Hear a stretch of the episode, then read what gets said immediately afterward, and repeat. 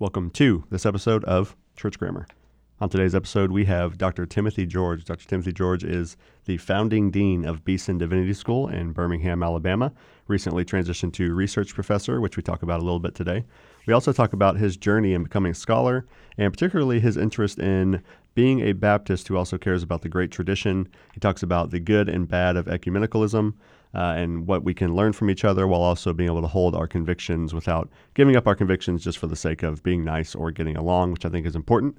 And he also talks about the Reformers and their role in the church and how they relied on the early church and how they built on some of the things that had come before them. We also talk about the future of theological education, the ways that he at Beeson has tried to preempt and be proactive on some of the ways that culture is shifting on theological education, while also giving a vision for some things that we can do in the future to kind of help protect against some of the shift that's happening in the culture. So I hope you'll enjoy that conversation.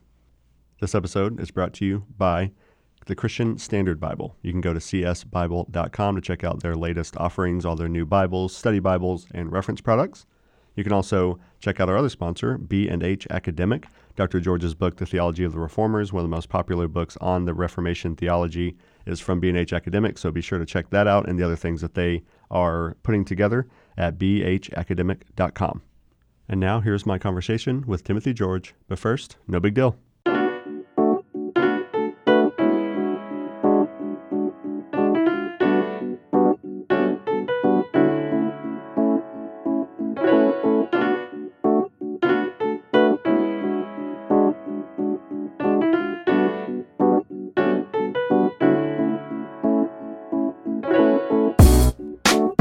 I have Dr. Timothy George on the line. Dr. George, thank you so much for hopping on today. I'm honored to be here, Brandon. So we were just talking off air about the Center for Baptist Renewal, something that I've been involved in, and Matt Emerson and Luke Stamps and Winston Hopman have been involved in. And you were telling me how awesome you thought it was, so I thought we should probably get this on record, how awesome you think the Center for Baptist Renewal is. So this is my shameless plug. You know, it's just a great sign of encouragement. There's so much discouraging in the world and even in the church today that you kind of notice when things come that are just almost like a gift of encouragement. And that's the way I think about the Center for Baptist Renewal. I don't know a whole lot about how you guys came together and came up with this idea, but I think it's an inspired one, because as I read what you're writing, you're all faithful Baptists. You're not anxious to become an Anglican or a Catholic or a Lutheran. That's right. And yet you see a wider kind of appreciation of the Baptist heritage throughout the whole history of the church. And I think that's a wonderful thing. I've given a lot of my life and thought to do similar things. And so I sometimes put it a little crudely when people say, why do you do this or that?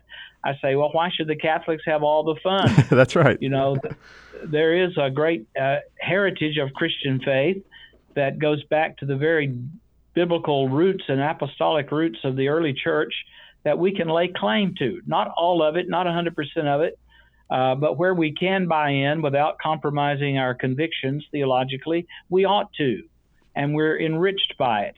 And I think that's what you guys are trying to do. Well, I appreciate that, and just to be clear, we did not pay Dr. George to do that, but I was thankful to have him say it on record. So, but Dr. George, you've been such an encouragement to us, and you've been a champion for Baptist Catholicity and Baptists caring about the great tradition for so long. So if anything, where we came up with it was reading you and Dr. David Dockery and some others. So why don't you talk a little bit about how you got interested, you know, as you were coming through your PhD and coming into academia, how did you get interested in the Baptist tradition and how you connect the Baptist tradition to the greater church tradition? Well, let me go back a little earlier in my life. I was brought up in probably what you might want to call old-fashioned, raw-bone Southern Baptist fundamentalism. In fact, I was baptized by an independent Baptist pastor, Dr. Lee Robertson, who was the pastor of a great church in my hometown of Chattanooga, Highland Park Baptist Church, 1956. I was only 6 years old. He baptized me, and that was kind of where I heard the gospel. People ask me sometimes why I still have friendly feelings about those days, and it's because, you know, that's how I came to know Jesus Christ. They told me things I still believe today. that Jesus loved me and died for me, that the Bible is the Word of God, that I can trust God in the difficult moments of life. They taught me all that. Mm-hmm. They loved me. They prayed for me. And so I've never felt the need to repudiate that past.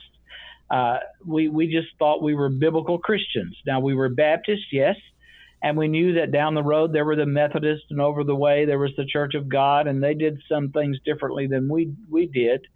We were glad to be Baptists. We thought we were Baptists because we were the most biblical.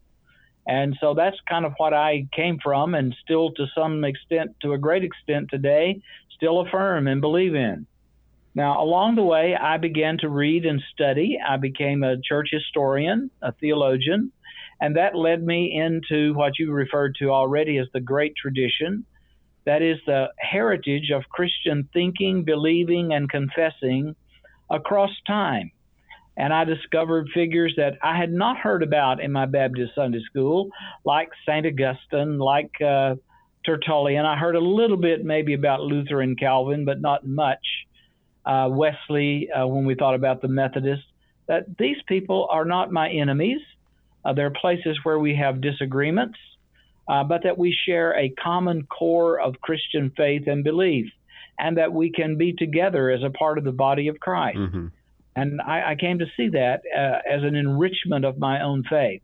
Now, when I got to Harvard, I worked with a great theologian, a great historian, George Hunston Williams.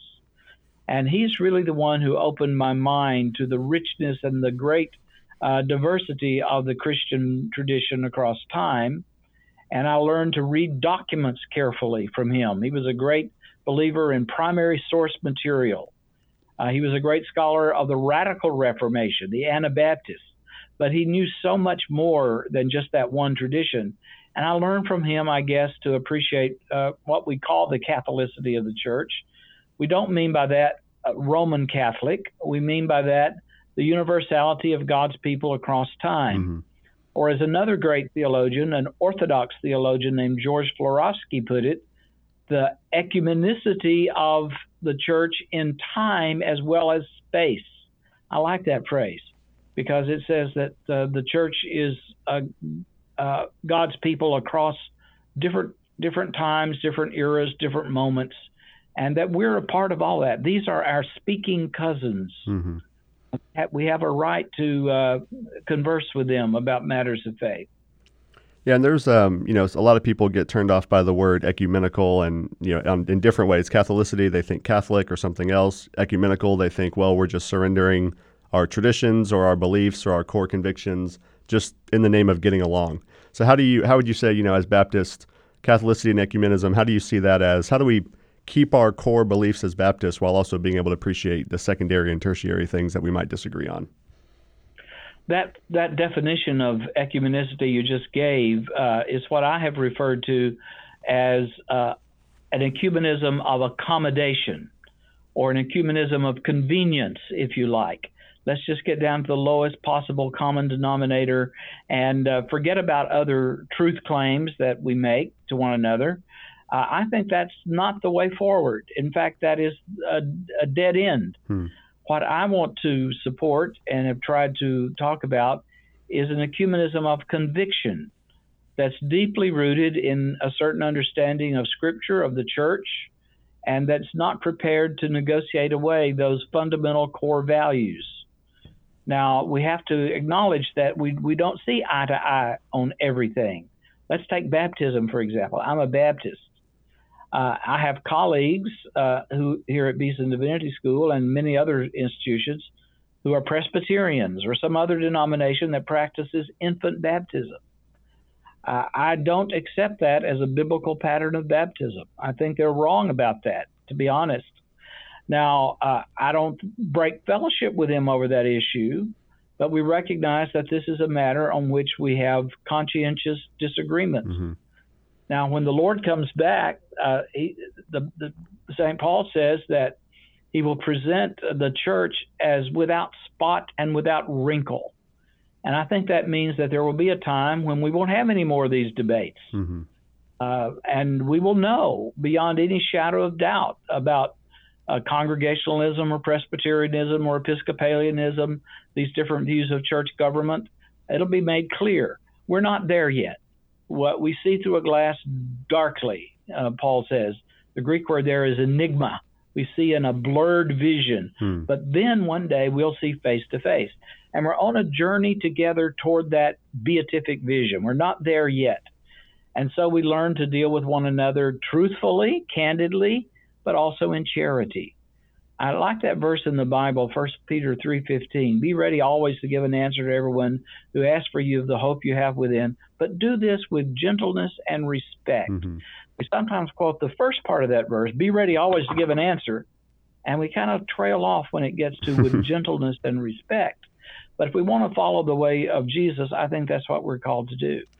Yeah, that theological humility to admit that you might be wrong about a few things is really the first step, isn't it? And humility is a byproduct in a way. It's not, I think, a virtue to be cultivated, like courage and some other things. Humility comes from walking with Christ and for realizing that it's all by grace. It's not by works. It's not by achievements. It's by grace. And therefore, that has the result of making you walk humbly with your God, as the prophet said. Yeah, so you have done a lot of work, too. I mean, you wrote The Theology of the Reformers with B&H, which has become one of the more popular introductions to the Reformers' theology. You've written on, Nicaea and evangelicals. So when you look at, doing work on the Reformers, for example, there are a lot of people who will say the Reformers kind of, broke away from tradition and started some people think that the church started in 1555 or something, right? The true church did. And of course, Luther did break away in some ways, but in what ways do you see Luther and Calvin and some of these reformers holding tight to the great tradition before them, even while challenging the Catholic Church? This is one of the things I came to see was an insight I was not prepared for when I really was delving into the writings of the reformers in my doctoral work at Harvard.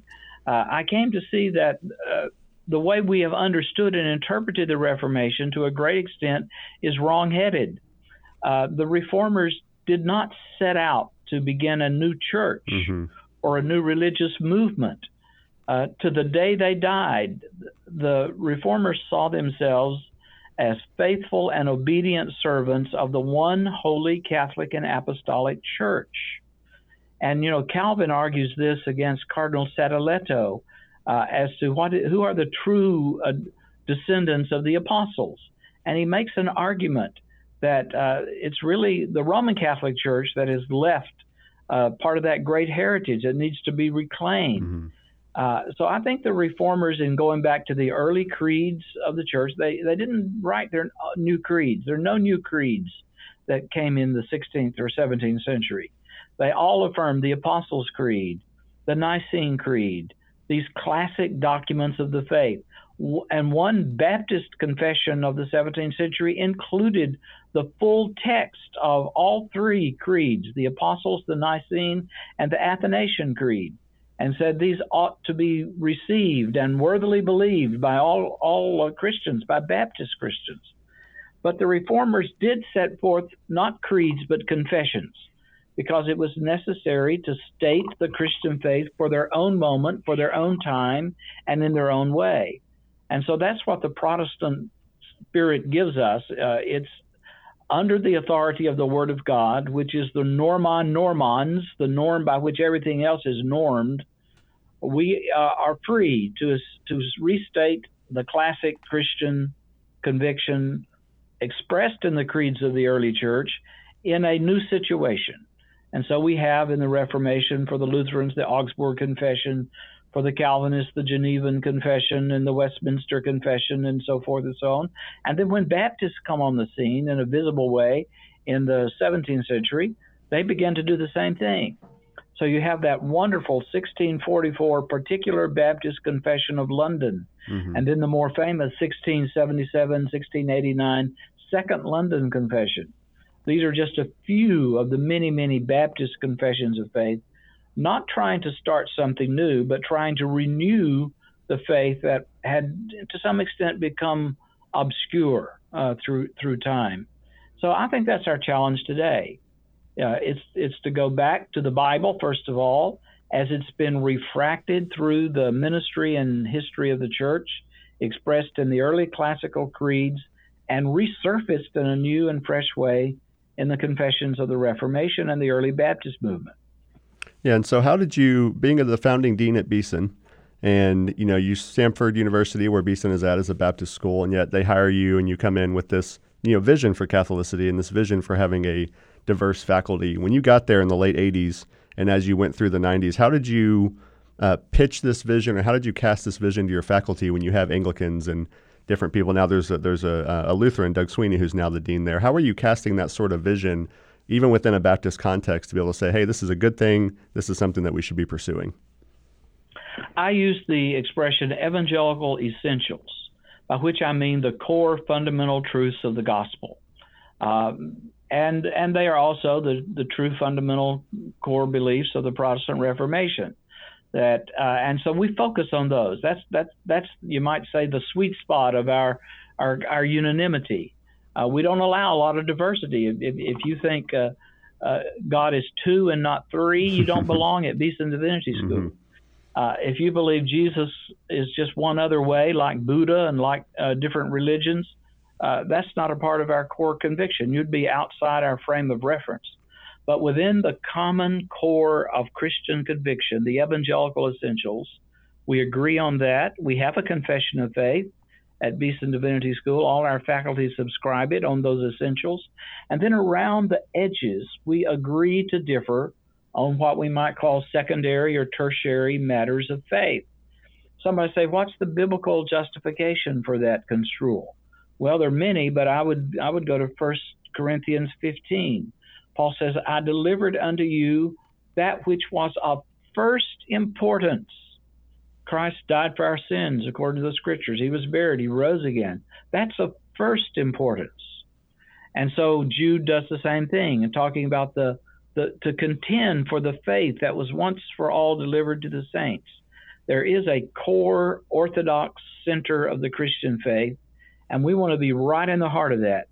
And around the edges, on a lot of hot-button issues that people divide on, we are charitable with one another. Mm-hmm. It's not to say all beliefs are equal. It's not to say we're never going to disagree with one another. At Beeson, we sometimes have open discussion. I wouldn't call them arguments or debates, but free-flowing discussion about matters in which we are not agreed. But we try to do it in charity and love and seeking better understanding. It's worked great at Beeson for 31 years, and I think it will continue to do so under our new dean, Dr. Doug Sweeney.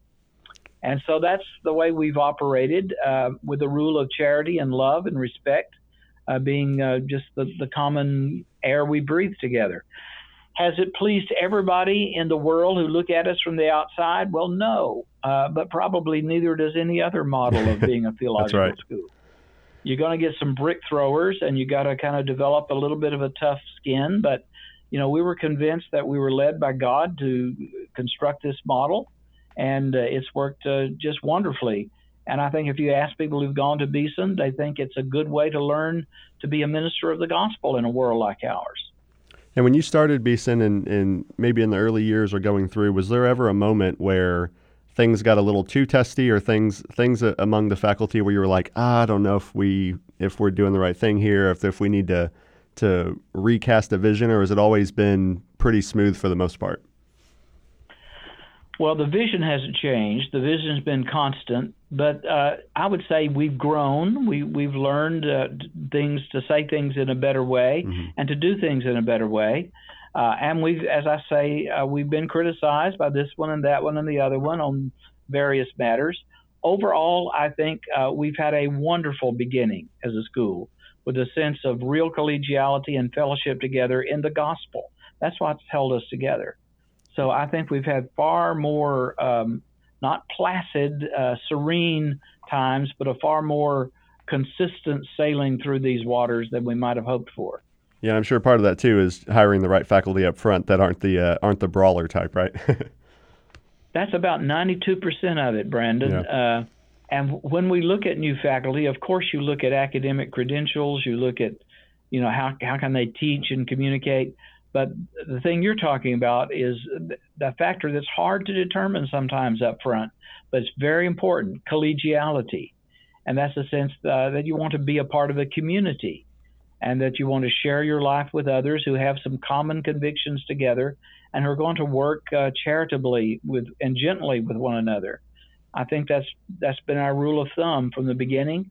And with a few exceptions, okay, in 31 years, it's worked flawlessly. Yeah, that's great. So as you're transitioning out of being the full-time dean there, I think at the time we're recording this, this will be posted later, but at the time we're recording this, I think Doug Sweeney was appointed, or his first day was officially yesterday or the day before. So you're fresh in a new office and not the full-time dean anymore. What are some things that you see in the future, not just at Beeson, but in theological education that you're encouraged by, and what are some things that you're concerned by moving forward as you see your school that you founded going into the future in this kind of broader climate of theological education? Well, theological education in especially North America today is in difficult times. Questions of how to have a financially viable model going forward for any denomination, for any school training ministers of the gospel. Can you afford it? That's a very important question. And then the delivery system is a very important question. Technology is changing the way we think, the way we do things, how we develop library collections. All of these are different now than they were 31 years ago when we started Beeson Divinity School. And I think to be wise, we have to be alert to that and respond to it in a good way.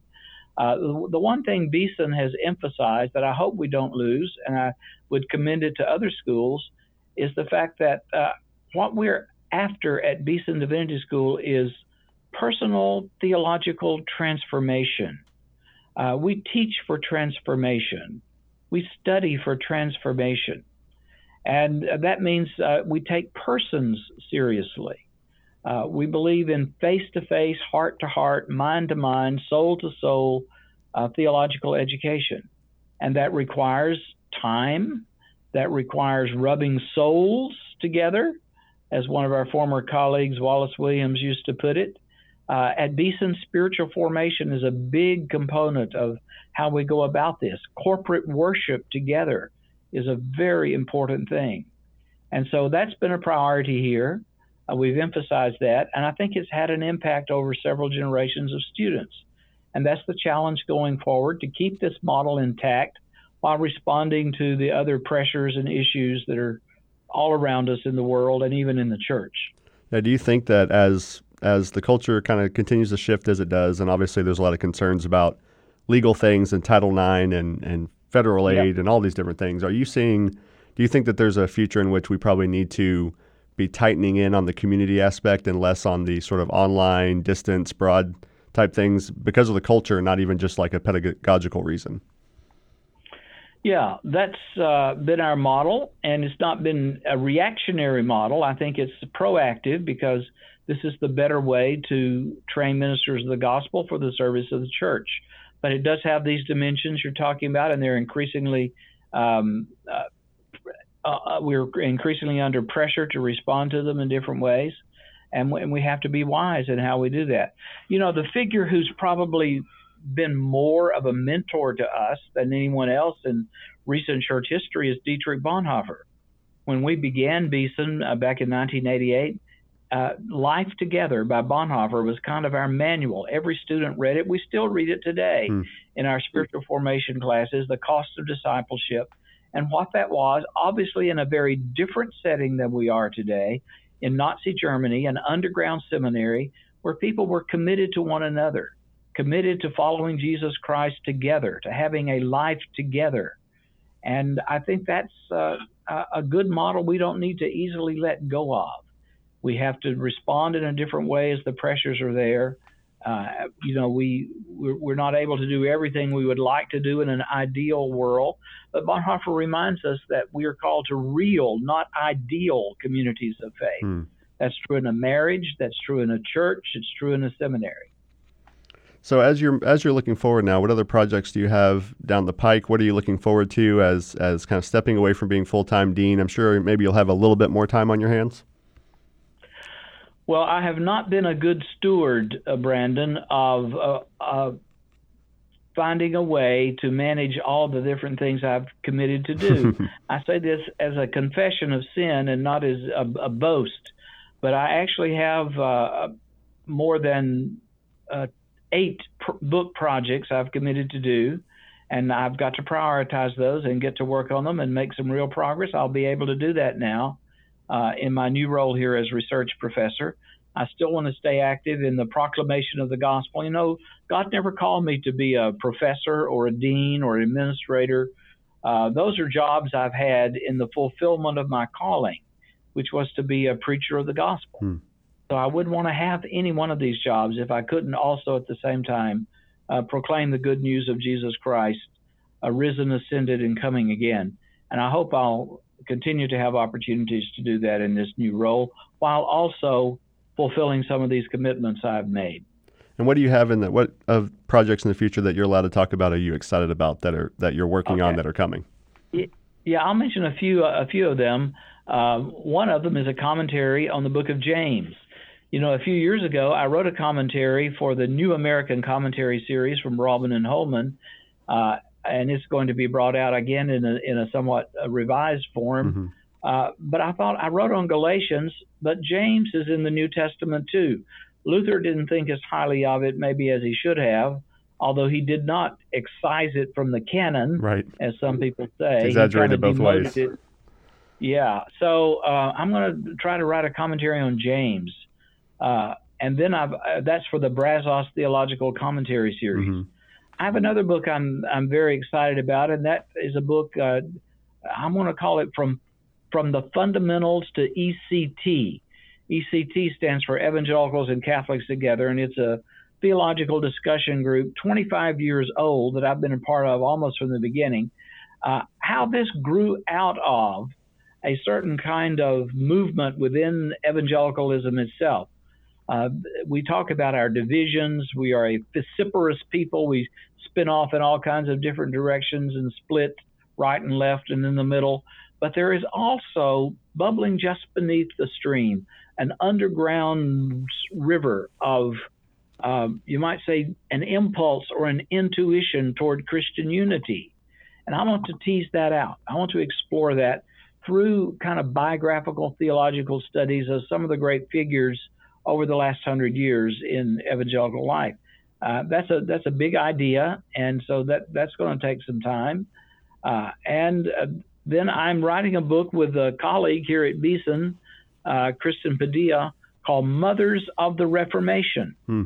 Women who were very important and largely neglected or unknown even. Been a little bit written about some of these figures in recent years. They deserve a better hearing. Figures like, for example, Argula von Grumbach, who was a correspondent with Luther and Melanchthon, and a remarkable woman of faith. And then there's a woman named Katharina Schutz-Zell in Strasbourg, a mother of the Reformation, in the work she did there with her husband, and Matthew Zell. So there are other figures that we're going to explore in this book. That's one of the things that's on the front burner. Yeah, that's really exciting. That's I know Kristen has done a lot of good work there at Beeson, and I'm glad that you guys are working on that volume. I know there's some things recently coming out about women in the early church and the importance of women, in the first couple centuries as well. So I'm glad that work's being done. Speaking of that too, you didn't ask me to plug this, but I think it's worth plugging. If the listeners want to go over to BeesonDivinity.com or read Beeson Magazine, there's a great little two-part thing that Kristen put together on your kind of your journey through your faith and through Beeson Divinity School, which I think is really encouraging and really well done. So I encourage people to go read that. I'm sure she could have done an 8-parter and you only got 2 parts in there. Many blessings on your future as you become a research professor and get all of these books put out. We'll be excited to read them. Thank you so much. Good to talk to you. God bless you.